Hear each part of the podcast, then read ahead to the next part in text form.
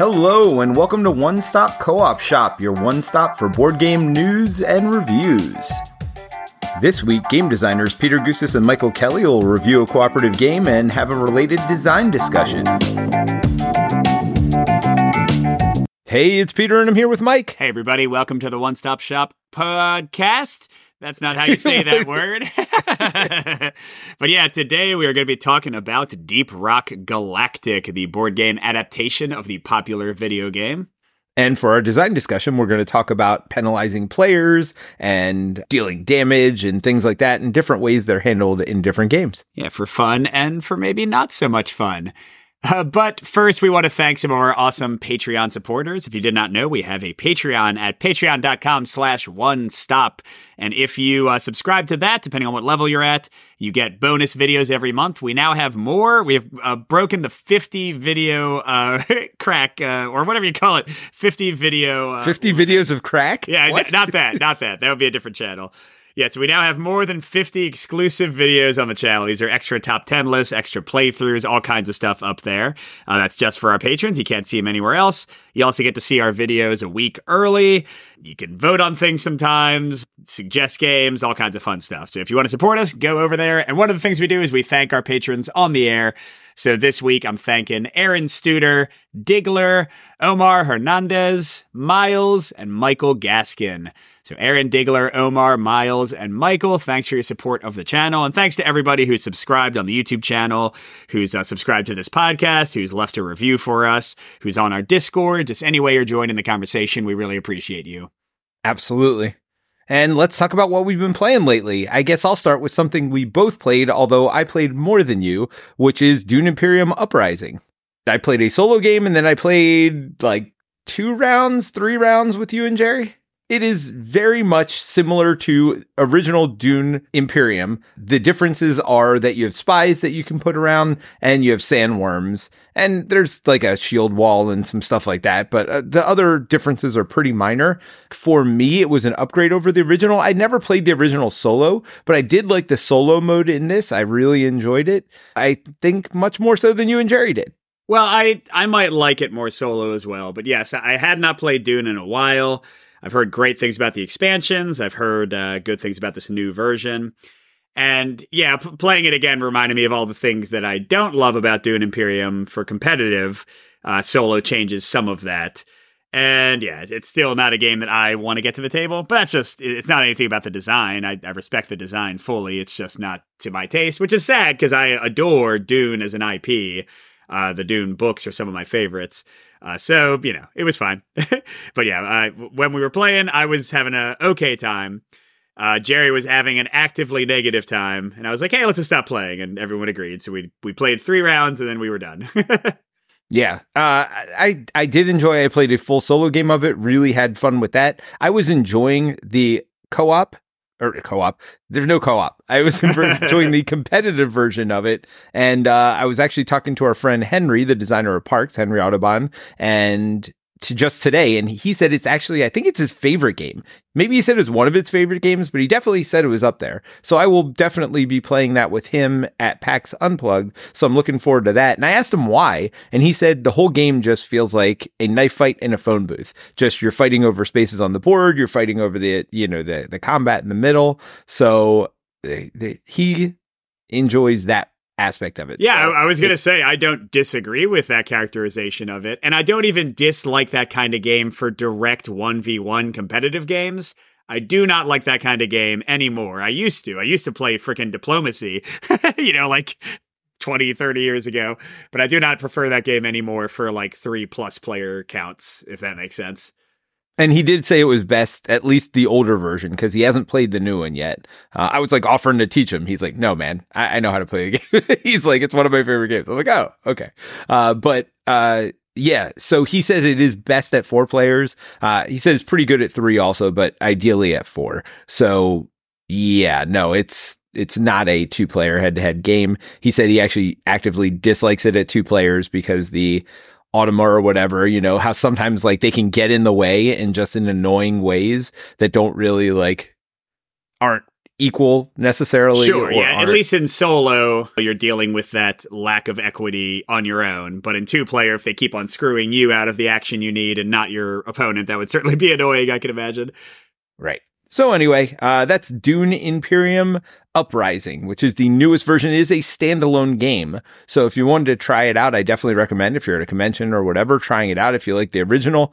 From my understanding from several people, it is a slight upgrade over the original. From my plays of it, I liked it better than the original, but I didn't really fully understand the original when I was playing it. I was playing it suboptimally, so playing it now was much more enjoyable, but it's probably because I knew what I was doing. Yeah, so another one, or not, you have not played this yet. I want to teach it to you, but one that I've been playing, by the time this goes up, my video playthrough will already be on the channel. And I think Steve over on the Co-op Guild did a cooperative playthrough, so you can see the game solo and cooperative. And that's Kinfire Delve. So this, Peter, is from the same group that did, I think it was called Kinfire Chronicles. Yep. The kind of like boss battler-ish like thing where we hated the initiative system but liked a lot of other things about the game. Well, here I'm happy to say there's no initiative system. Nice. And a lot of the other mechanics are somewhat related to Kinfire Chronicles, and they work pretty well. It's a lot like 20 Strong is kind of one of the closest comps I would make, in that you're sort of trying to survive fighting through a lot of enemies until you eventually reach a boss, and then you got to kill the boss. There is dice rolling to kind of modify your fights with enemies, but primarily it is a card-playing game. I've seen a lot of people compare it to Arkham Horror, the card game, just specifically the skill tests, because you can do the same thing. You like commit more or fewer cards, and then you roll the dice and they will modify the amount you committed. But the nice thing here compared to Arkham Horror is that whatever you like, whatever your result is, like let's say I wanted to get 6 and I roll and I get a 5, I still put that much on the enemy as damage, and it'll stay there for the next time I fight them. So it's not like an all or nothing kind of thing. You sort of like build up your progress. It's fun. I'm going to have a full review of it probably in a week or two. I need to play the cooperative mode more because I've only played it solo. But I'm enjoying it so far. It is a little weird because, Peter, it's very similar to 20 Strong. It's similar to things like One Deck Dungeon and Unbroken. Like these other like quick one-player or two-player kind of dungeon delve, get to the boss and beat them games. But this is one of the only ones I can think of that has no leveling up whatsoever. You're just going through the same. Now, it does have a unique deck for each character, so that's pretty cool. But yeah, like you don't get any better. You're just like surviving for a while and using your cards in an interesting way. So yeah, time will tell if that missing element that is usually in these kind of games bothers me more or less. But still, I'm enjoying the card play quite a bit. So that's, again, Kinfire Delve. I think you're going to have demos of it at PAX, but I got a review copy from them so I can bring it and show it to you. So let me ask you, you've played Marvel Champions enough. Like, cause I view Marvel Champions as similar. Like these games like 20 Strong and this, it sounds like you like it because you could sit down, play it in 30 minutes and be done with it. For me, Marvel Champions does that. I can easily do that. And I don't have to deck build. I am perfectly fine with playing just the pre-cons.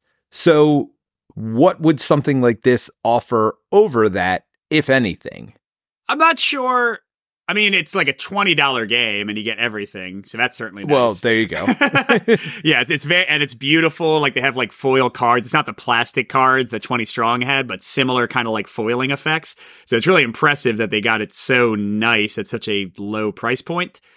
But yeah, I mean, even it's interesting you bring up Marvel Champions. Even Marvel Champions has a feeling of leveling up and progression. Because as you get your engine going more, you can do crazier and crazier things. And this does not have that either. So I don't think you would like, I mean, of course, it's one of your favorite games of all time. There's no way you would like Kinfire Delve more than Marvel Champions. I definitely think one of its biggest selling points is it's simple, it's straightforward, it's quick to play, it's very pretty, beautiful art, it's very cheap, the components are great. It's a good time. You know, I'm not saying I would almost every game I've named to compare it to, I like way better, but I like this one a lot too, if that makes sense. All right. Cause I didn't love 20 Strong. So I like 20 Strong. I didn't love 20 Strong. So I'm thinking that this would probably not be high on my priority list. Well, I don't know. You might like this better than 20 Strong. It's hard to say, actually. I think you might like the surety of the card play a bit more than the dealing with the like dice pool. And it's, You know, 20 Strong would like force you to fight multiple enemies and it would get more and more complicated. In this one, you pretty much always have 4 cards to choose from, and you pick whatever card you want. You're never forced to pick one. You always have 4 options, pretty much. So you might actually find fewer frustration points than you did. But, you know, let's save that later. Maybe if you like the game, we'll do a review of it in a few weeks. All right. Sounds good. The only other thing, I think I talked about Dead Reckoning probably last time I was on here. I just really have enjoyed that game, and I'm super looking forward to playing that at PAX as well. So I played it solo. It plays great solo. Played it one-on-one with my son. Really had fun with it there. I'm looking forward to trying it out at 3 players. I did hear at higher player counts, it gets a little bit long. So I'm curious to see how it feels at higher player counts, but I've really enjoyed it at solo and 2-player so far. Yeah, and I'm trying to... It's hard to remember what I've already talked about. I feel like I didn't talk about Nemesis Retaliation last time I was on, did I? Nope. Yeah, so I did, if you didn't already see on the channel, I did a preview. This is the currently running third game in the Nemesis series from Awakened Realms. They sent me a prototype. I did a preview of it and then sent it to Barrington Collin, and they also have a cooperative preview, so lots of fun from Meet Me at the Table and One Stop Co-op Shop for that one. So it's hard to remember how I felt about the original Nemesis because it's been so long since I played it, but I remember being kind of lukewarm on it and not loving the semi-cooperative elements. So this one, Nemesis Retaliation, so far has been amazing in what I got to play. It's, first of all, it's based more heavily on Aliens than Alien, which the original Nemesis and Lockdown were more kind of focused on. So it's more action-packed. You're Marines. You have a lot of weapons going in. It's not like Nemesis where like you're looking around for like a staple gun to like try to fight these guys off. Like you have flamethrowers and rocket launchers and machine guns from the start. But there's a lot more aliens to account for that. It has more exploration because you're building the board, which you were never doing in Nemesis before. And so far from what I saw, there's way less of that semi-cooperative competition, and it's way easier to ignore it completely. So... based on what I played so far, number one, it's easily my favorite Nemesis experience. And number two, I'm really excited for it more than I have been for the previous iterations. So yeah, this one looks really cool. And then one more I'll mention quickly, because actually I realize I haven't talked about a whole bunch of games since we were last on. Earthborne Rangers. I know you want to play that one again, Peter, and I imagine that'll be a podcast in our future. So this one's weird because I did a preview for it. This is from... oh, crud. Who's the designer? Is it Christian Peterson or one of the other ones? Andrew Navarro. I think it might be Andrew. Andrew Navarro is the one involved with it. Sorry. So yeah, we got like former FFG people and some other people. Apparently the Savlers are listed as having done some design work to it for Adam and Brady. So this is a kind of open world game, but it's very similar to Arkham LCG in kind of the way you're playing cards. So like you have your own deck, you're playing cards, you're dealing with challenges. But unlike Arkham, it's a much more like peaceful game. You can kind of like explore nature. You don't have to fight or kill anybody. It still has like missions, but it's over the course of multiple days. So it's not like one scenario. You're like deciding when you want to go and rescue this person or what you want to do about this rainstorm or like whatever. I had not played it since I got my copy because Jason, also on One Stop Co-op Shop, was really into it. And he was like, Mike, I want to do the playthrough and the review for this. And what that generally means is when somebody says, I want to do the play and the review, I'm not playing that thing anytime soon because I got a billion other games I got to cover, you know? So it's like, whoops. Right. So that game doesn't exist for me. But Jason was really high on it. I enjoyed the preview, and I'm gearing up, and Peter's going to be gearing up for this too. I'm gearing up for our top of 2023 videos and podcasts and all of that. And he was so happy about it. I was like, well, maybe I should play it in case it would make my list, even though I'm not going to record anything.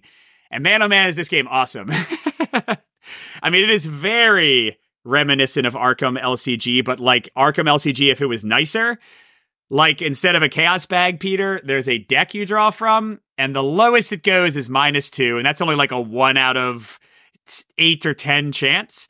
And it's almost always -1, 0, or +1. And most of the actions will like do something, even if you do get that -2 and don't quite get as much as you wanted.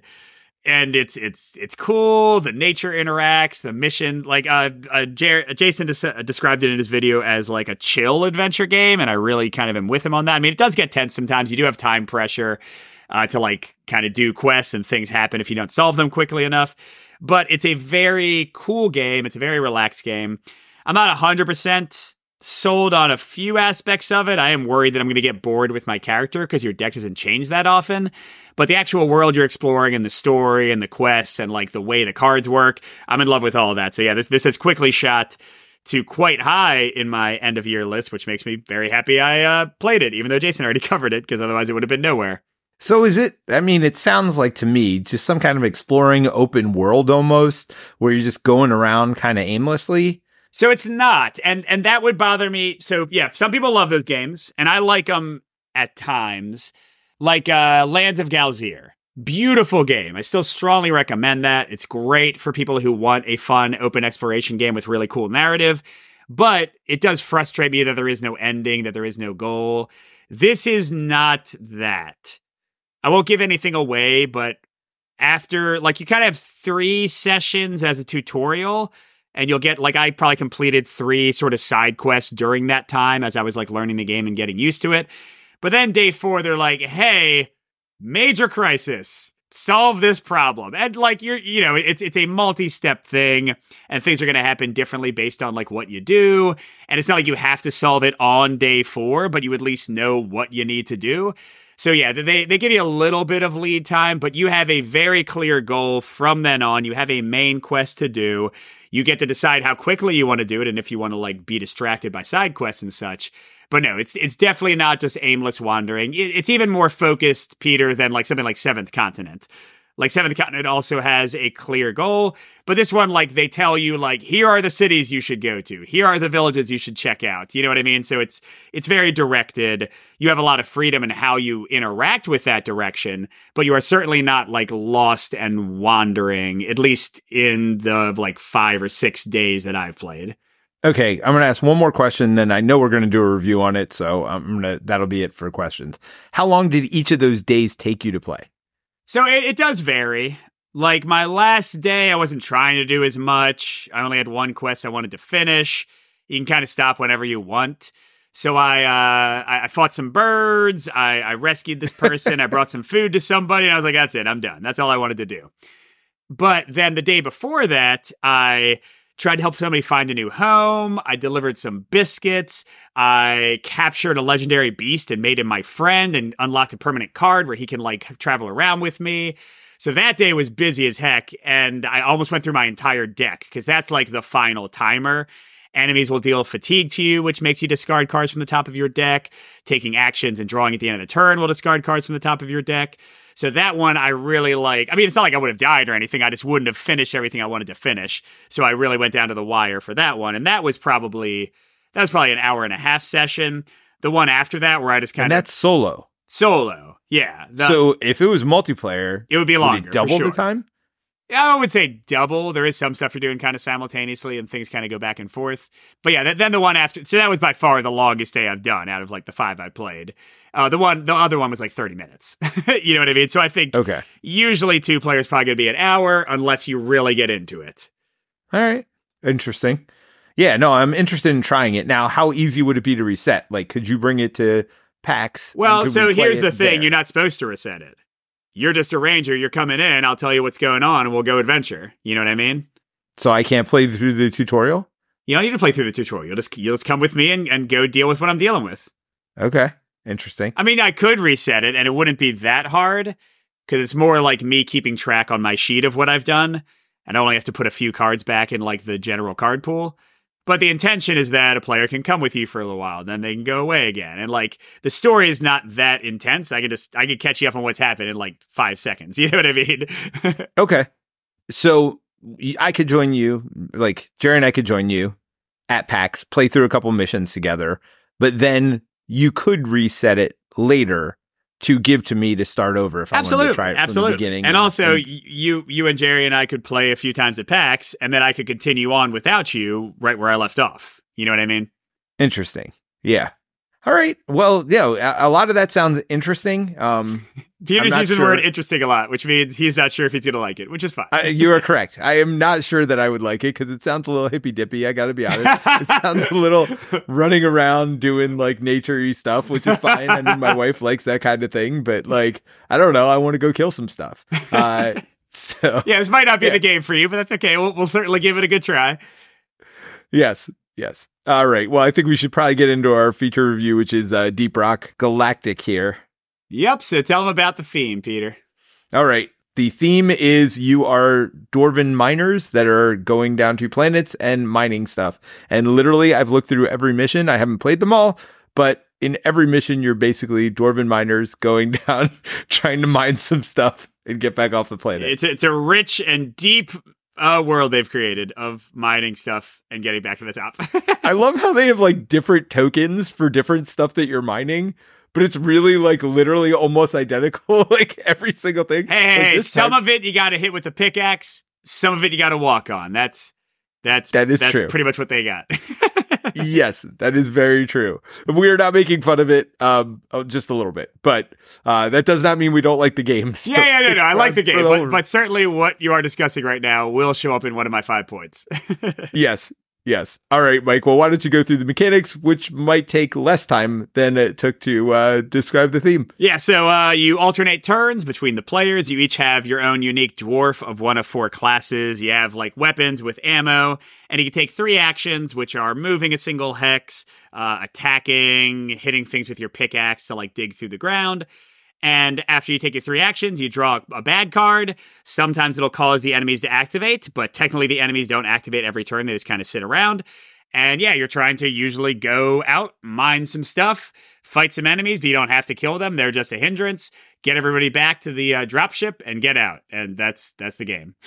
That is definitely the game. It's the first game I've ever seen where in the back of the book, like after all the scenarios are done, they're like, here's how you create your own scenario. You know what? I think they might have used that to create some of these scenarios here. Yeah, that's possible. But yeah, I mean, again, we're laughing and joking about it, but it's I mean, it's not a very deep or complex scenario design. I think a lot of the randomness comes out in the like, you know, end of the round bad guy card you draw, which might just move this one initiative track up, which leads to closer to more spawns. It might activate some enemies or whatever, or you know, drop a gold on your head or something like that, like randomly. Yeah, so this event deck, you know, drives a lot of it. It's kind of like the bad deck in Pandemic or whatever, except it's much more varied, and I think there's a lot of variance in there. But I guess I'm getting in the review early this time. I don't know what I'm doing. All right. Let's talk about what we normally do, which is talk about the top 5 things we think you need to know about the game, starting with number 5, which is the least important, and going to number 1, which is the most important thing. So, Mike, why don't you start us off with your number 5? All right, so my number 5 is the enemies in the game. So you've got a bunch of different types of enemies just in the base game. They had a small expansion with the original Kickstarter that added more. And I should say on the outset, they have crowdfunded new expansions and like a reprint of the original game. So I'm sure you can late back that right now, and that is a ton more content, although it is very expensive. I was shocked when I saw how much they were charging. Now there are, you know, big, chunky, lovely miniatures, but I was like, oh my, like I was actually... I forget if I told you this, Pete. Well, I'm getting ahead of myself. I'll save that for my final thoughts. Okay. Enemies. Positive side, because this is a mixed one for me. Good variety of enemies. It's lots of different types. You have flying enemies. You have, like, big spawning enemies. You have these giant, like, boss enemies where you want to get behind them. Like, some really cool stuff going on.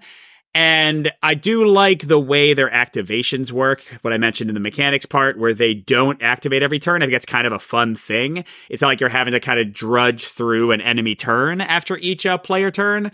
So that's pretty fun. On the negative side of that, the...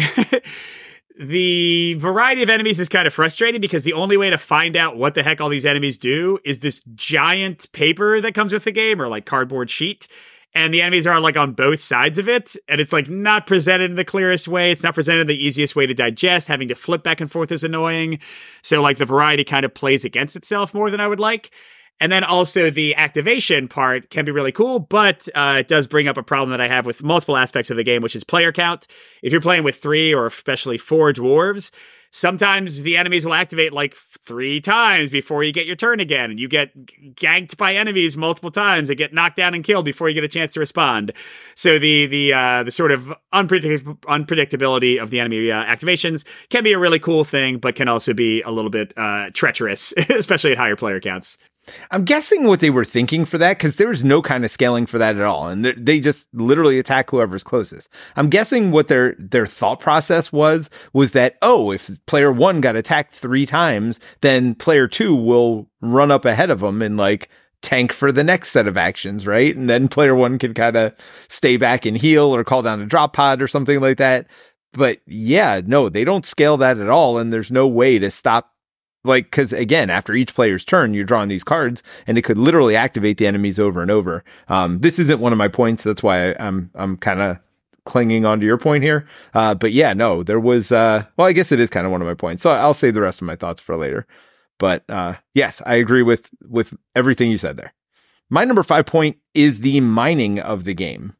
And basically, there are 2 different dice you roll when you mine. One of them you roll and it has either a single pickaxe, a double pickaxe, or a miss on it. And that is literally your action with no reroll. You literally, so this is a mixed point for me. You literally roll a die and you can either mine 1 space next to you, 2 spaces next to you, or do nothing at all. And that is one of your 3 actions. Now, if you do mine certain areas, so there'll be like gems on the outside of the board. If you mine those spaces, you do 2 things. Number 1, you get that gem and you add it to a collective pool. But the second part of it is that you dig a space. And that's one of the cooler parts of the game is you're digging these tunnels to even connect stuff that isn't connected at the beginning of the game. So technically you could kind of build out wherever you want on the map by digging. It's going to take you quite a few actions because you're going to have to dig a space, move a space, and then dig again. But you could theoretically do it to, you know, dig several spaces in between. Now, a lot of times these caves are just separated by 1 space,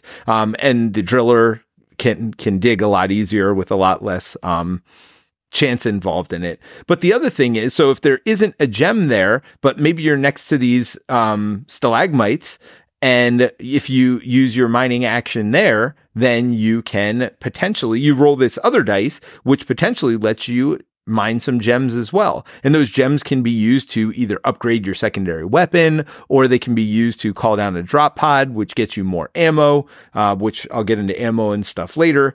But so there is kind of cool stuff. And then I guess the third use of that is if you can use any of those pickaxe symbols to attack an enemy next to you as well. So if you run out of ammo for your weapon, for example, you can just hit them with your pickaxe if you wanted. So I like the mining. It's kind of a neat idea. I certainly like the option to roll that second die to see what you get from the mining. And then, you know, I like the axe when they show up. I love it, but it can be frustrating at times. You're like, oh, I'm going to set myself up next to 2 things and hope to roll a double. And then you roll a blank and then you have to roll again. And maybe you get the 1 or 2.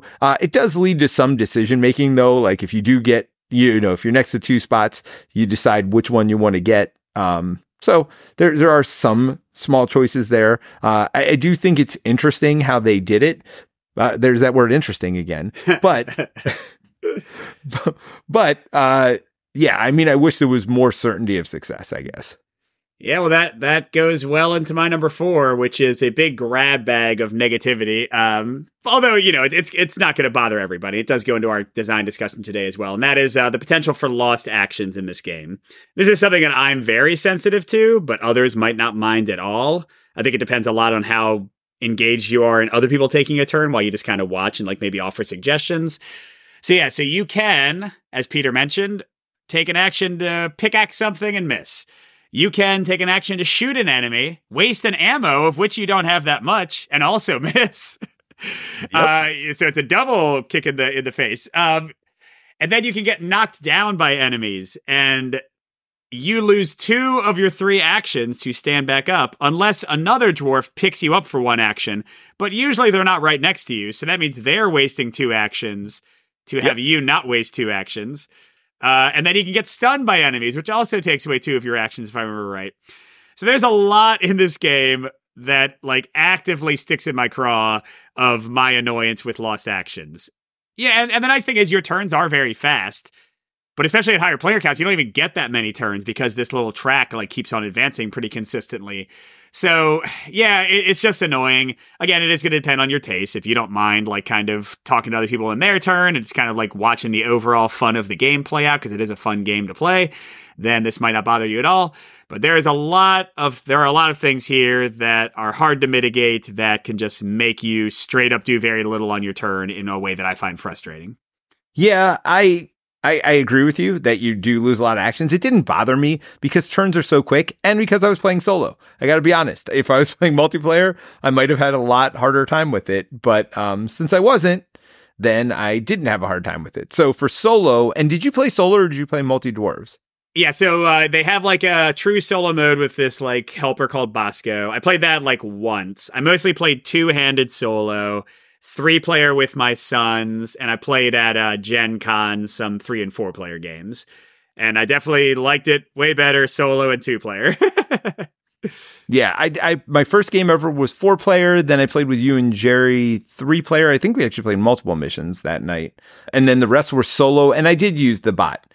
So I just controlled one dwarf. For me, it's just easier to do. I certainly can and have done multiple characters in games, but a lot of times I prefer to do a single character. And this thing, I think the solo single character works out fine. So the turns are really quick. I think the AI turns being quick also helps, like if you lose some actions. But yeah, I can imagine in 4-player, I don't think it happened to me where I got knocked down, but I could imagine that would be annoying. I do remember one time having to go over and pick somebody up, and that kind of annoyed me. Like, I went over, I picked him up, and then I shielded him. Those were like my 3 actions for the turn. I'm like, yeah, I did literally nothing that turn to help myself progress, but I did take one for the team, and some people will like that. So my number 4 is another mixed leaning negative, which is the variety and the scaling of the game. As Mike said, 4-player, I don't know like how else they could have done it to make it, because I mean, it's fast and smooth, right? Like that's the real benefit of the way the AI turns work, but they do just attack the closest thing. They move 3 spaces toward it, attack it. And so, yeah, if one player is the closest to all the enemies, it doesn't go well for that player, especially if they've got like 2 or 3 turns before they get to go again and the enemies just keep activating. So scaling, I think it's much harder at higher player counts, although I guess everybody needs to get knocked out. So that's one of the benefits of lower player counts or higher player counts is you have to have more people get knocked out before you lose. But I don't know that that's enough to make up for the fact. Well, and you're going to get less turns also because the way the AI works is usually you're moving down this track. And if you get to the end, you run out of time. So actually, you're going to get a lot less turns in 4-player. So you do have more life overall, I guess. But yeah, it's not enough to scale for just the massive amount of actions before you get to go again. So that's a little bit of a negative. And variety, I kind of joked about it in the intro, but every mission is literally going down, running around, mining some stuff. Now, the positive of variety we'll get into a little bit more later, which is the enemy variety, as Mike had alluded to earlier, the event variety, things like that. There's some neat stuff in there. But as far as missions and mission design go, boy, it feels the same every time I go down there. Certainly, it just like there's like 16 missions or something. It certainly gets harder as you go along. But I mean, it feels like that's all that changes. Like you're kind of doing the same thing. Now, there's some pros in there later on, which do lead to some replayability, but the missions themselves are non-inspiring to say the least. Yeah, and that's my number 3. I focused on that specifically, the scenario variety, full con for me. Peter already said it well, not much changes. Now, I do want to give credit based on what they've shown of the expansions, which again are super expensive, but they are going to exist. They're going to have like escort missions and like, I think like maybe like a hold your ground, like defend the base kind of mission. So it looks like there will be more variety coming, you know, if you're willing to spend like $200+ for all the stuff in the game. But yes, in the base game, I know Steve loves this game more than I do. He's also a huge fan of the video game. This is Steve from the Co-op Guild. And he really likes the scenario builder. I have not tried that. So maybe that would add things. But from what I understand, the options in the scenario builder are not too different, like Peter said, from the options in the game and the scenarios they give you. And those are already highly uninspiring to me. So, yes, it feels very repetitive. I mean, it does, like Peter's going to mention, you do have different enemies in each thing. Sometimes they start with different enemies. Sometimes you have like slight wrinkles in what you're doing. The maps change a little bit. And to be fair, like a given scenario is somewhat replayable because the cars are going to come out very differently. And then also these like rooms that you explore will change, these like little side rooms. But none of that really changes the core thrust of the game, which for me, especially compared to some more recent dungeon crawlers that have great variety scenario to scenario, it feels a little bit of a letdown here. Yeah, and the rest are pros for me, so I don't want people to turn it off going, well, never buying that game. Me too. All pros from here on out. Yeah, so my number 3 is, and we didn't do that on purpose. By the way, for us, we go from number 5 to number 1. We talk about this a lot. 5 being the least important. Like when I think about the game, I don't think about 5 and 4 nearly as much as I think of like 2 and 1 as an example. So it's not like I put all the pros at the bottom of the list on purpose. Like if mission variety bothered me more than the stuff at the top of the list was good for me, then I would have put it higher. So this isn't like pandering. I mean, I don't even know who the publisher is. So it's certainly not pandering to a publisher or anything like that. It's just how I feel when I play the game. So just so you understand how that works, because we don't always describe that as in depth as that, I think. But my number 3 is quick turns. We've talked about this a lot. You basically do 3 activations, sometimes less, for better or worse. And then you flip a card, and it's not even like you activate enemies every turn, or you move down this track that moves you toward losing and spawning more enemies. Like the event cards do have a decent amount of variety in them. A lot of them will move you down this track, but there's no certainty in what's going to come up from those event cards. And I do enjoy flipping them and seeing what's coming. And I do also enjoy how quick it is to do that. So you take 3 actions, none of the actions takes very long to do, and then you flip an enemy card, and then it's on to the next player's turn. So I know we said, there are other problems in 4-player games, but I never felt the downtime too much, even in 3- and 4-player games, just because activations are so quick. Yes. I mean, I fully agree with that.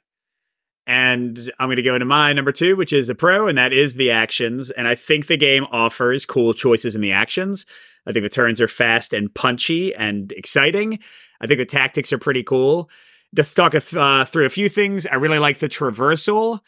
There's like different ways to get around based on your class. As Peter mentioned, you can dig through walls, and that kind of, even though it is a somewhat slow option in many cases, just the option to do it is really cool.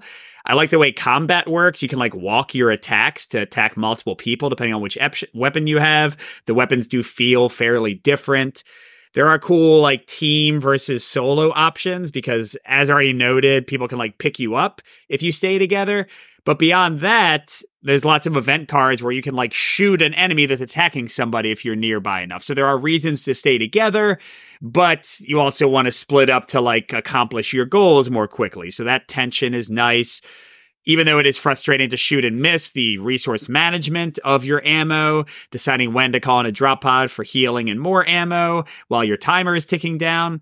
I think for a very light, straightforward, easy to teach, played it with my 8-year-old, no problem kind of game, I think there are actually a lot of fun tactical choices going on here. Yep. And my number 2 is what you talked about earlier, which is the enemy variety.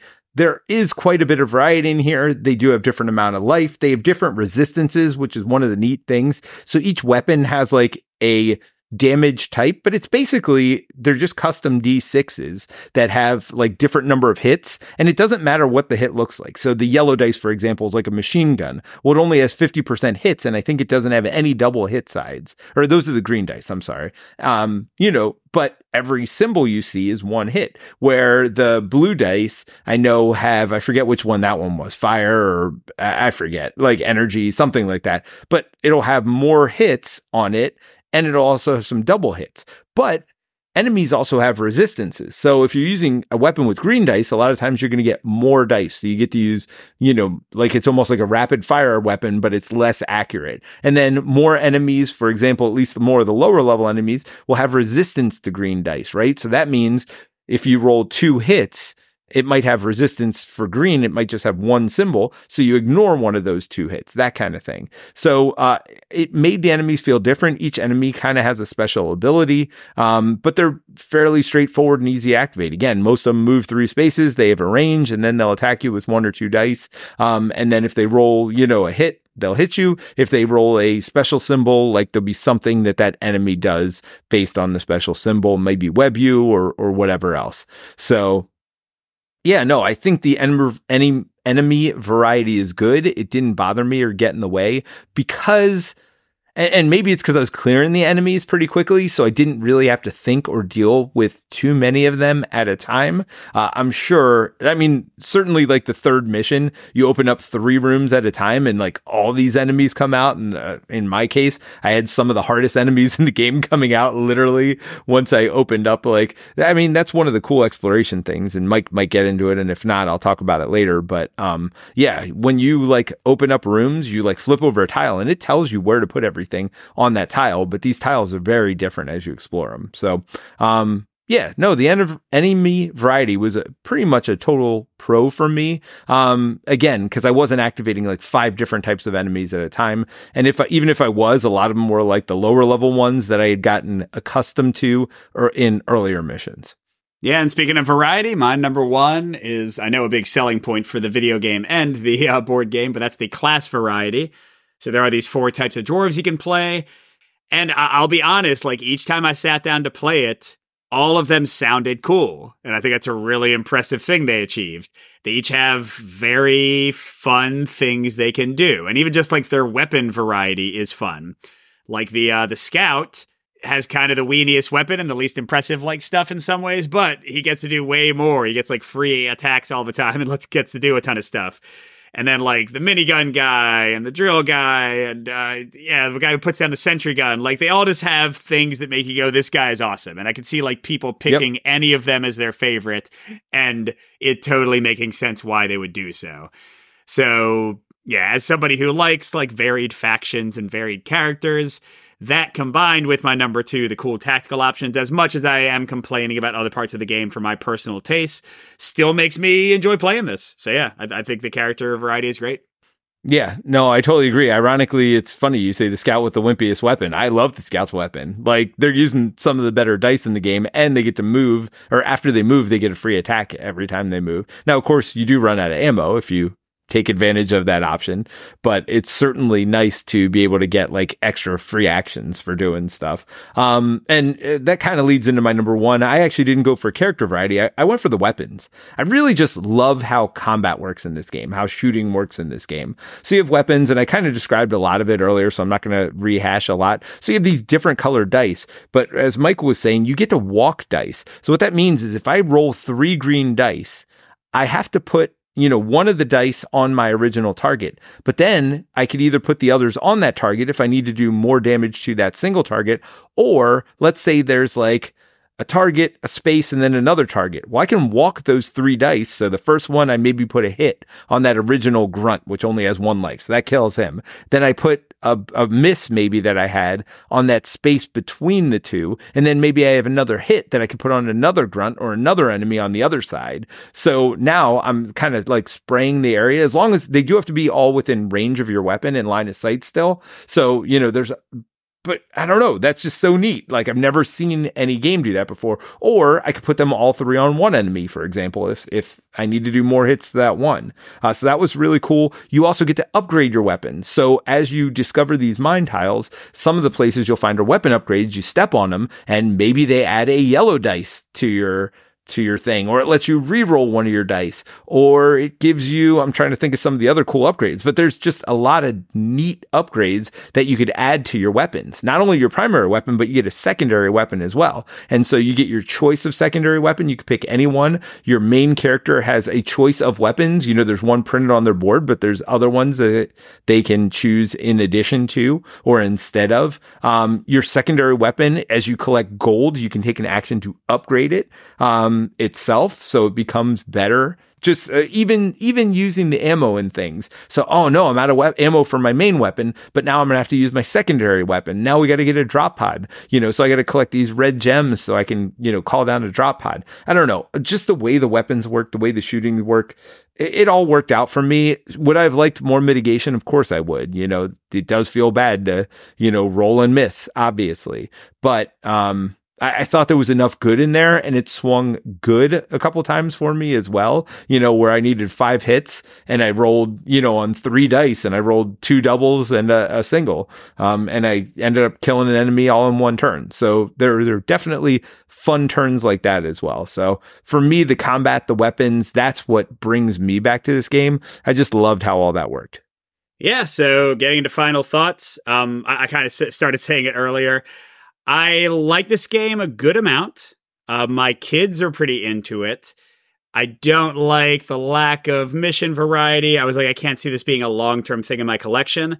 So my plan was 100%. I was like, I'm going to back this second crowdfunding campaign, and that will give me the variety I am looking for. And then here, I'm pulling it up real quick. Let's see. So how much was it? I was not expecting this price point. And then I saw the price point. I was like, oh my gosh. Yeah. So if you wanted to get the 2 new expansions, just the 2 new expansions. I don't know if you've heard this price, Peter. How much would you guess? Let's see what your guess would be. I mean, I heard you say $200. So I'm guessing $200, but for an expansion, that seems like a lot. So buying each expansion individually is $88. And these are not nearly as big as the main game. Keep in mind, they have a good amount of stuff. How much was the main game? So now in this one, the main game is $137. It was not that much in the original Kickstarter. Wow. Which also seems like a lot. As nice as the miniatures are and as big as they are, it also seems like a lot for what you get in the main game. And here's the thing. Gameplay wise, it's like a $50 game. Exactly. And the thing is, they had a standee option in the original crowdfunding campaign, which is not what I bought. I bought somebody else's copy, by the way. So it's not a review copy. Yeah, so I got the miniature version. The miniatures are really nice, but they had a standee version. So on top of that, anybody who bought the standee version, now with the expansions, they're only doing minis. So they clearly have abandoned kind of the standee side of things. But yeah, if you want to get both of the expansions, just the expansions, it's $154 plus shipping. It's just crazy to me. So my plan went from, hey, I like Deep Rock pretty well, I'm going to buy the expansions, to, hey, once Peter's done reviewing Deep Rock, this game is getting sold immediately. Because yeah, it's just silly. I think the game is fun. I do not think it is worth that price unless you adore the video game or are really into the miniatures, because they are really nice miniatures and are going to paint them. I do not think the gameplay justifies the cost for me. That being said, if you want a beer and pretzel kind of thing, like sort of a Zombicide level or Cthulhu Death May Die level, well, I shouldn't mention that because I think Cthulhu Death May Die is way better a game than this. But yes. But Zombicide, I think Zombicide is a fairly good comp. I think they each have their pluses and minuses, and I would put them in a similar camp of good, fun beer and pretzel, one-off shooter games. I think both of those are good. So there you go. It's pretty good. I do not think it's worth the price, unfortunately, and I am certainly not planning to keep it. I like it more than you, but not enough to say, hey, Mike, I'll pay you $130 for it, right? I don't like it that much. I don't even know that I'd like it enough to give you $80 for it, right? Or whatever you ended up paying for it. So yes, I agree. Totally not going to make the cut, but with that being said, I would still like to play it again in the future.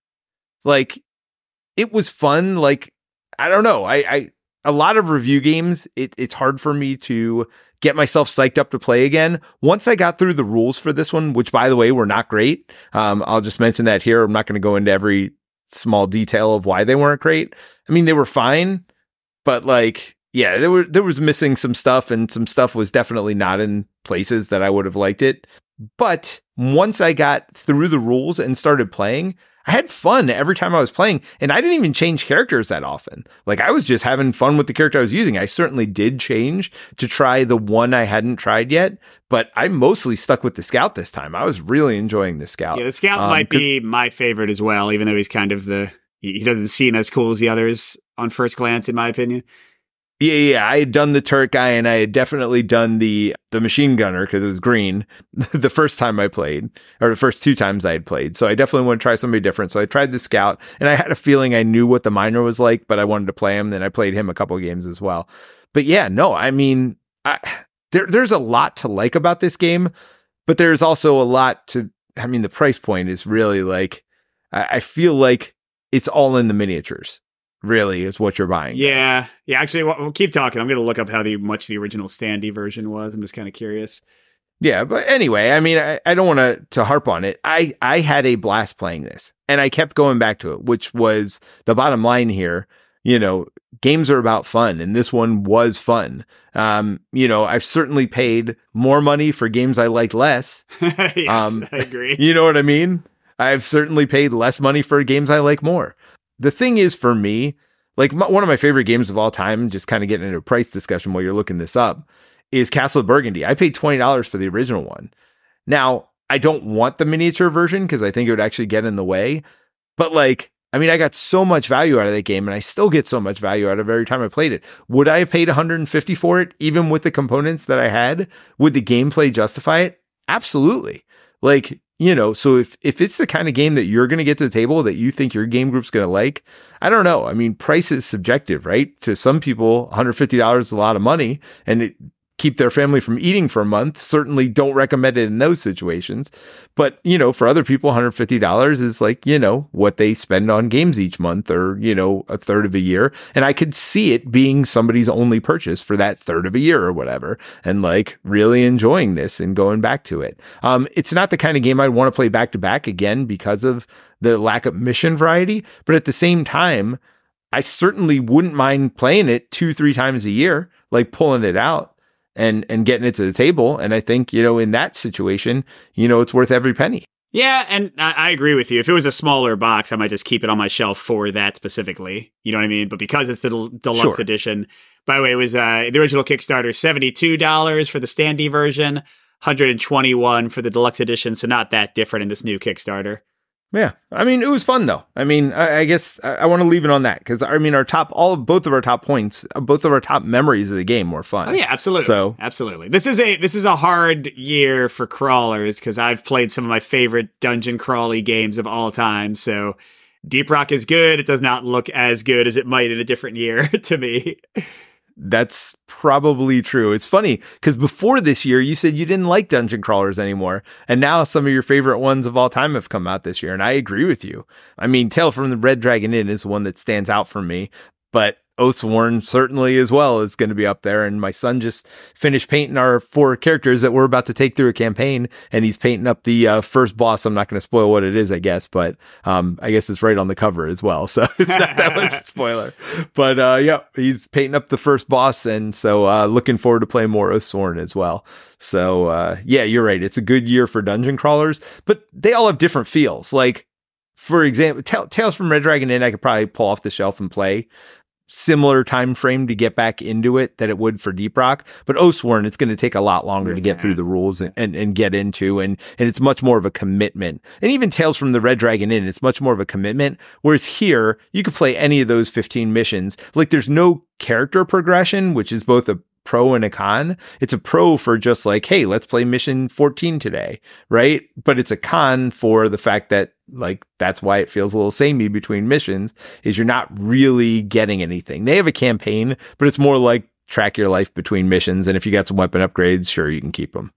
All right, so this has gone a little bit long. Let's we'll keep our design discussion a little bit shorter than normal, but we're going to talk about, kind of related to that lost action thing and being knocked down and stuff, different ways games can hurt the players, damage the players, penalize the players, what feels good, what feels not so good. I guess I'll start out by saying that I generally, these days, hate losing actions. I used to not mind that very much, and it was almost an expected thing, kind of like I expected games to have player elimination. But for me, I appreciate it when games avoid that. And so far, it is something that is still very present in most dungeon crawlers. You almost always have your stun or your knockdown or your frozen or whatever it is. And it feels great when you do it to the enemies, but not so great, in my opinion, when you do it when it's done to you, especially if it takes a while for your turn to come back around. You've lost half your turn or lost your entire turn. That's That's one negative penalty put on the players that I tend to not enjoy in almost any circumstance. One, when you look at Defenders of the Realm, that game has you lose actions pretty permanently, right? You're like, you lose actions every time you get wounded. Maybe you can heal up, but you may even have to go. You can heal up, but it takes a while. Yeah, another game that did that, and this is the reason that that game soured for me too, although it's very popular for a lot of people, is the Killforth series. That one, you would take damage, and each one would take away an action, and then you spent an action to heal one health. So, like, you would get into situations where you had one life, and you'd spend one action to get to two life, and then the next turn you'd spend two actions to get to four life, and then eventually you'd actually, like, have a real turn again. Yeah, I mean, even games like Gloomhaven, though, they have that rest turn, that long rest turn, where you're not doing anything for a round, right? The enemies are activating, your friends are activating. I mean, a lot of times you try to wait till the room is clear so you don't have that enemy activation, but there are certainly times where you're basically losing an action there as well to rest up. But I think that highlights where I land on a lot of these kind of damage to the players and penalties to the players thing, which is give us choices. Sure. So Gloomhaven, yeah, long rests aren't always the most fun, but if you really need your items back, you're going to do it. But the big difference between that and something where you just straight up lose actions or lose turns is that I have chosen to take that long rest. If I wanted to take a short rest and just deal with the consequences of, like, maybe losing a card I really care about, I could take a short rest, you know, and I appreciate the choice there, even if I still end up using the long rest 90% of the time. The fact that I have chosen to do so makes the sting of having to wait longer to play lessen for me. Well, and I think a lot of games lose you actions or lose you turns. I think actually every game probably does this. Maybe I'm wrong, or every game of this genre does this.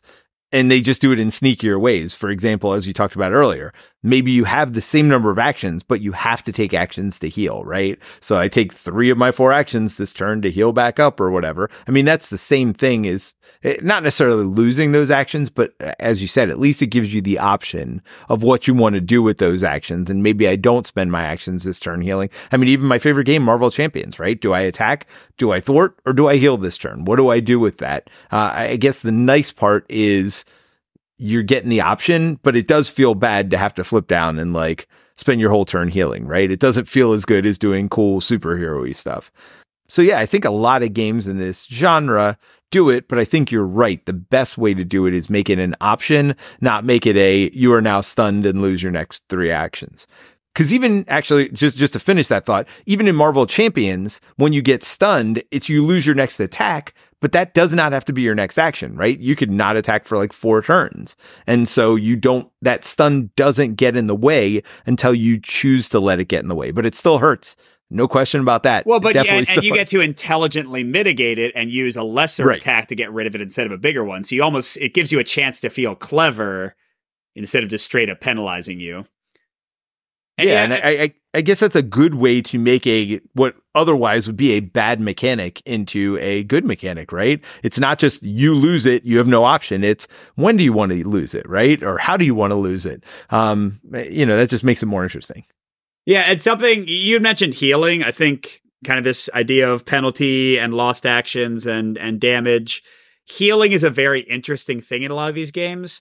And I definitely over the years have come to dislike healing as a rule when I have a choice to do it otherwise. Like, let me give you a couple of examples. So Marvel Champions has healing. It's not that bad. Like, flipping to your alter ego side, at least you usually get to use some cool powers you aren't using. You usually get to draw more cards the next turn. Like, it rewards you for doing it.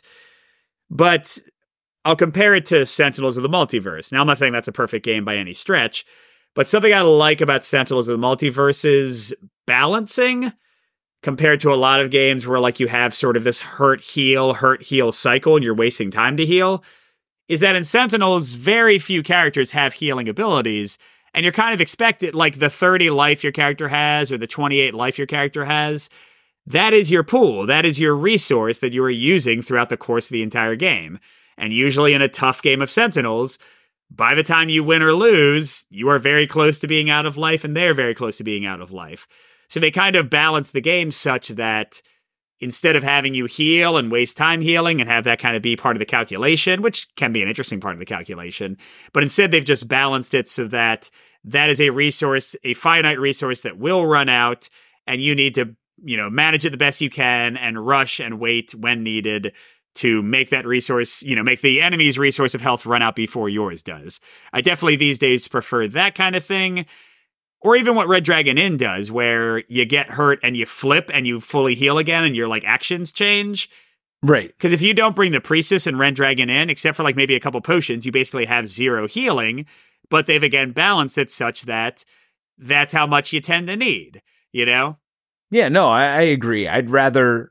I mean, even you think of Magic the Gathering, things like that, there are decks that heal themselves. Hearthstone, certainly, which is a digital... card game that I've played. They have lots of healing effects, things like that. And it does. It's frustrating because you do, like, you know, 29 of the 30 damage, and then 2 seconds later, they're healed all the way back up to 30 again, right? It now feels like I've started the game from scratch again. Obviously, you haven't. You've built up other resources along the way. But yeah, a lot of times healing feels that like that yo-yo. And look, let's be honest, we've talked about this a lot of times before. You can mask a lot of things in a lot of different ways. The game could take the exact same amount of time, whether you're healing or not, just by making it, you get an automatic one heal a turn. I expect the game to take 12 turns, so I'll give you 12 less life. You know what I mean? So there are ways to mask it and make it seem like you're healing or doing cool things without actually changing anything in the calculus.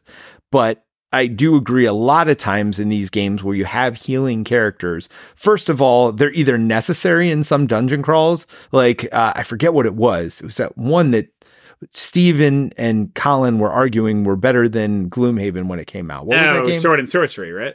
Yeah, it felt like you couldn't even play that game without a healing character. Like, it just became so difficultly hard to play that it was almost impossible. Like, it was almost a necessary thing to take a healer with you as part of your party. And so I didn't play that way. I played one or two characters, and I played with some damaging ranger type characters, whatever I wanted. And I was like, why is this game so hard? And other people are like, oh, it's not hard at all. What are you talking about? But yeah, it was like one of those things where you almost needed a healing character. So, you know, that it can either go that way, or the game takes 30, 40 minutes normally, and you got this healer, and now the game's an hour, hour and a half, right? Like, it doubles the time because not only are healing characters not or healing back up and recovering their health, they're also not hurting you 90% of the time while they're doing that, right? So, like, they're doing less damage and making it so you're basically effectively doing less damage. So just extending the length of the game. So I agree with you. A lot of times healing is not my favorite thing in these games.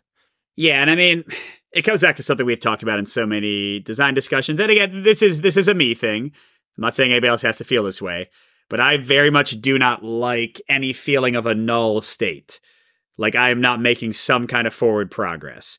I much prefer a game where I am making progress consistently and the enemy is also making progress consistently than a game where our progress is canceling each other out.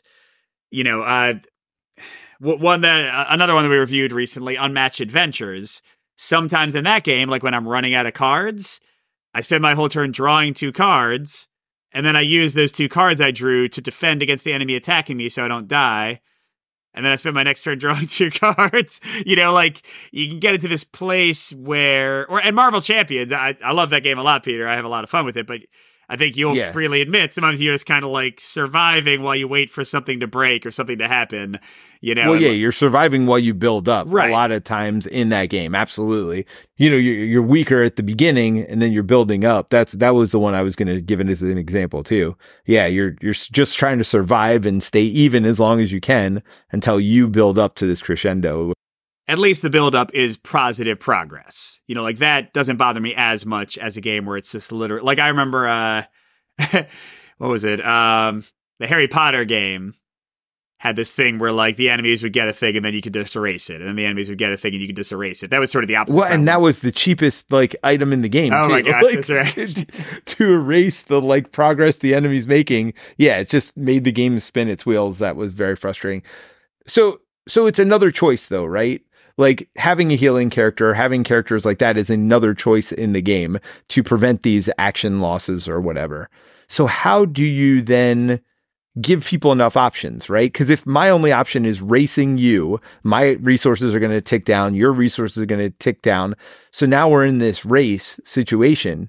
I mean, I do think it adds variety to the game to add some kind of a healing character or some kind of a buffing character or something different where it's not just, well, obviously I'm going to draw my big weapon and I'm going to hit you in the face with it every time. So how do you keep the game interesting without, you know, as you take away some of these options to prevent lost actions or whatever? I mean, I think there's a lot of ways. So first we can look at Euros, like the less competitive ones. You know, they very much have the thing that we are each building something awesome. And at the end, we will check if my awesomeness is better than your awesomeness. But either way, we both did a cool thing. You know what I mean? Yep. So if we're going more into like the adventure dungeon crawl space, I think there are games, you know, I'm trying to think of an example. There are games where the enemies are not the primary thing in your way. Actually, I think Deep Rock does this pretty well. Like the real opposition in Deep Rock in a way is the timer and the objectives, right? Yep. And the enemies are often, especially the weakest ones, are mowed down very, very efficiently and very quickly. Yep. So I kind of like that thing where you are overpowered, your character destroys things, but that's not... And Zombicide has this too. I think that is a comp between the two games. Like, Zombicide, you can destroy enemies, but like usually you're trying to do something. If you just like go out of your way to kill every zombie on the board, you're not really doing what you're supposed to be doing. So I like that as a potential solution where you feel awesome, you are making forward progress, but you need to not be distracted too much. Or in an adventure game, like Earthborne Rangers that I was mentioning. Like I can go off and explore this. I can go and unlock this card. I could go and unlock that card. I can go help somebody bake a cake. But, you know, maybe I should go and stop this volcano that's about to erupt. That's not from the game, by the way. I just made that up. Or maybe I should defeat this necromancer that's like summoning dead people from the cemetery. I'll get to it. And if I wait too long, bad things will happen. So I don't know. I think like priority choices and like which way I want to go kind of choices are cool to give you a sense of progress in different directions. But you got to make the choice of like which progress is most important to you and what's going to like actually matter in the game state. Yeah, well, we dug down this hole pretty deep as far as one possibility for damage and penalizing players, which is losing actions. Do you want to get into the other ones, at least a cursory view of them? Sure. I like things that limit you in an interesting way that can make your tactical choices more interesting. Nemesis Retaliation and the other Nemesis games has injury cards. The one I was talking about at the beginning of this episode, Kinfire Delve, that has these exhaustion cards that'll like change how some of your actions work and stuff. You know, and Unsettled, you like flip your like little card over and your character power changes. And Red Dragon Inn, your character power changes. In our own design, Salvation Road, going back quite a bit, the one we published with Van Ryder, you would like actually cover up your inventory spots. But then you could like heal that kind of stuff. So it wasn't like your actions changed, but the calculus of how much you could carry and whether your role was more resource gathering versus fighting might change. Well, even Flame and Fang, we have those injury cards you put into your deck that kind of make you choose different actions or kind of take some stuff away from you that like, you know, again, force choice on the, you know, I could keep taking damage from this and leave it in front of me, or you know, oh, in 2 turns, I can get rid of that. So this next turn, I'm going to still do my cool action, but it's going to hurt you a little bit to make that choice. Yeah, so that's one of my favorite things, like an ongoing card, a resource constraint, or like a new resource like wrinkle added to your choices. I like all that stuff a lot better than just like, hey, you know that turn you were going to have? Yoink, it ain't there anymore. I mean, I think all these things do take away actions, and maybe that's why we spent so long on it. Because again, all of these things, like, you know, limiting your resource capacity. Now I have to go back and forth more, or I got to spend time healing, right? Just looking back at Salvation Road. But again, it's the choice that matters. It's the I can choose to heal this thing, or I can deal with the other consequence of it, right? Marvel Champions has very similar things. When you get like bad obligations that come out that limit you, maybe you can't attack for a while, but maybe I don't need to attack for a couple turns. And then, you know, eventually I can go to Alter Ego and get rid of the thing, right? So I think there are some really neat ways of doing it that will still cost you actions. But I think, Mike, you hit it on the head with one of the first things you said. Giving the players options of how and when to lose those actions now becomes an interesting tactical choice, not a frustration. Yeah. I mean, that's really where I land. And it doesn't mean the other ones don't work. You know, damage, losing actions, being stunned, being knocked down. Those have been part of the conversation since like Chainmail, Dungeons and Dragons, you know, like, and they can be fine. And it really depends on your tastes. I know, talking to others like on our Discord and stuff and YouTube comments and stuff, I can tell that I am more sensitive to downtime than the average person. Maybe that's because I play so many solo and like 2-player with my kids co-op games these days. It just kind of makes sense that like downtime would not be my favorite thing. Other people are totally cool with like a Euro where they're waiting like 10 minutes to take their turn, you know, and they're thinking about something else. They're planning their strategy. They're on their phone. They don't mind that at all. So, yeah, like nothing we're saying is a right or a wrong. I just want to make that clear all the time. But it's certainly something to think about. And I do like the ways that designers are pushing these kind of penalty systems in new directions that I find personally very fun and exciting. Yeah, no, I totally agree. All right, real quick, let's see if we have the same one. What is your most egregious example of a penalty in a game that just drove you crazy and made you want to I know what you're thinking. I know exactly what you're thinking. Eldritch Horror, losing an entire 1/3 of your victory condition.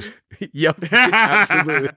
Maybe what I still own that game, by the way, and I still love that game. It's a great game, but I don't play with that card. I will never, ever play with that card. Yeah, if I draw that card, we'll redraw it. Yeah, so for those who don't know, the basic win condition in Eldritch Horror, the follow-up to the Arkham Horror series, specifically Arkham Horror 2nd Edition, the win condition was to get 3 mystery cards, which were like sometimes fairly complicated and involved missions you had to complete to get one of those mystery cards collected. And yeah, there was... both in there was like a general event, if you didn't have enough clues to cancel it, that could discard one of your gained mystery cards. Or I think who's the guy who eats the entire universe? Which old one is that? I don't remember. That guy. He had like one as well. So yeah, that was an infamous card. Because this is like a game that could easily be 2, 3, 4 hours long. And that would cost you like an hour. It would just be like, whip. There you go. Relive that again. Yeah, no. Draw another bad card. Like that one we're not going to do. That's funny though. Did you have another one in mind? No. I mean, that was 100% the first one I went to, without question. Yeah, no, there's certain. I mean, but it makes you remember it, right? Like, sometimes it's memorable. It's a memory. I mean, it's like, you know, sometimes bad memories are memories too. And let's be honest, we play games to have fun. And I mean, this is going to be a controversial statement, maybe. But sometimes bad memories stick in your mind as much, if not more so, than the good memories you had. I remember a game of Mansions of Madness I played with TC and Jerry, where we played for like 3 hours, and it's like, time's running out. It kind of said that, but you know, you thought that was just like flavor text. Nope. They're like, time ran out on you, and like the world dies after like what we were like 2 turns from winning. We're like, wait, what? Yeah, and it was an app, so he couldn't even be like, no, we're going to cheat and just keep playing. It was like, nope, you're done. You're dead. Yeah, no, there's definitely no way to go back. Or, you know, we played one of the it was a ship one with the, like, the deep, like, you know, everybody was turning into, like, Murlocs. Oh, you're not talking about Mansions of Madness anymore?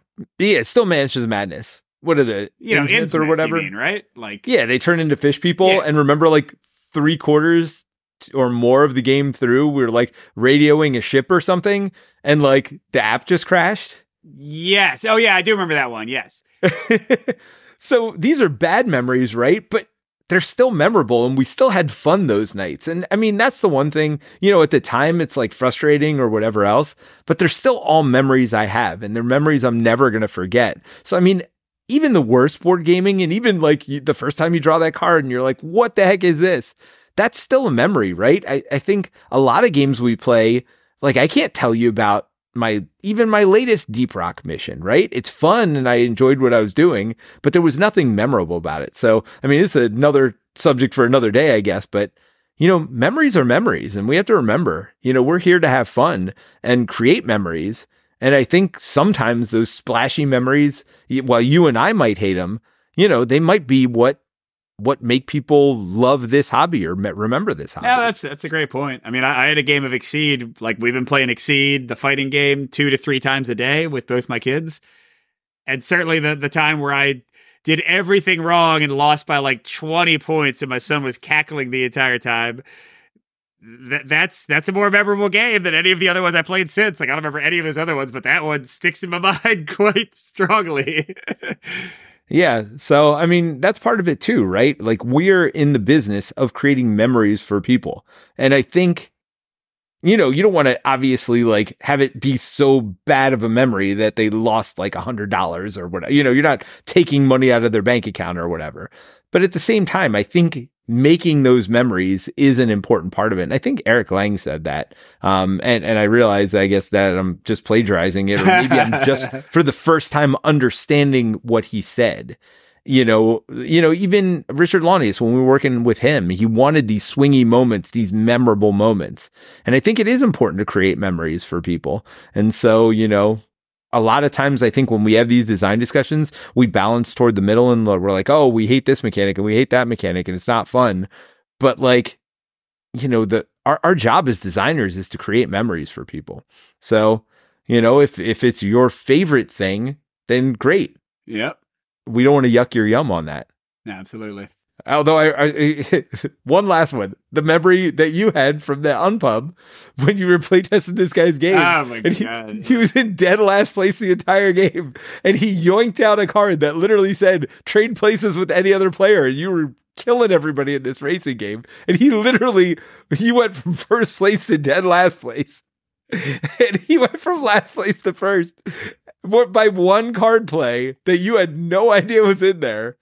And he's like, isn't that cool? And I think you're about to punch the guy in the face. Yeah, I mean, that was a memory, but I never want to play that game again. Whereas some of the other memories we talked about, I'd still play the game. Sure. And I think there have to be enough good memories that even if you have one of those bad memories, it doesn't spoil the game for you, right? You know, we still play Eldritch Horror. I still play Mansions of Madness, right? Like, those games aren't ruined because I had a couple of bad experiences with them. And again, who's to say there were bad experiences? Because like one of your favorite games, Arkham Horror, the card game, like it's not about winning and losing. It's about the experience, right? And, you know, obviously the one where the app blew up, that's not a positive experience. Hey, there's also the game of Arkham Horror, the card game, where we lost on the second round. Well, yes. And you guys, I'm like, all right, let's just set it up and play again. You guys are like, nope. I was like, nope, that's what happened to us. That's our story. You're like, I'm never playing this mission again. Like, okay, great. Cool.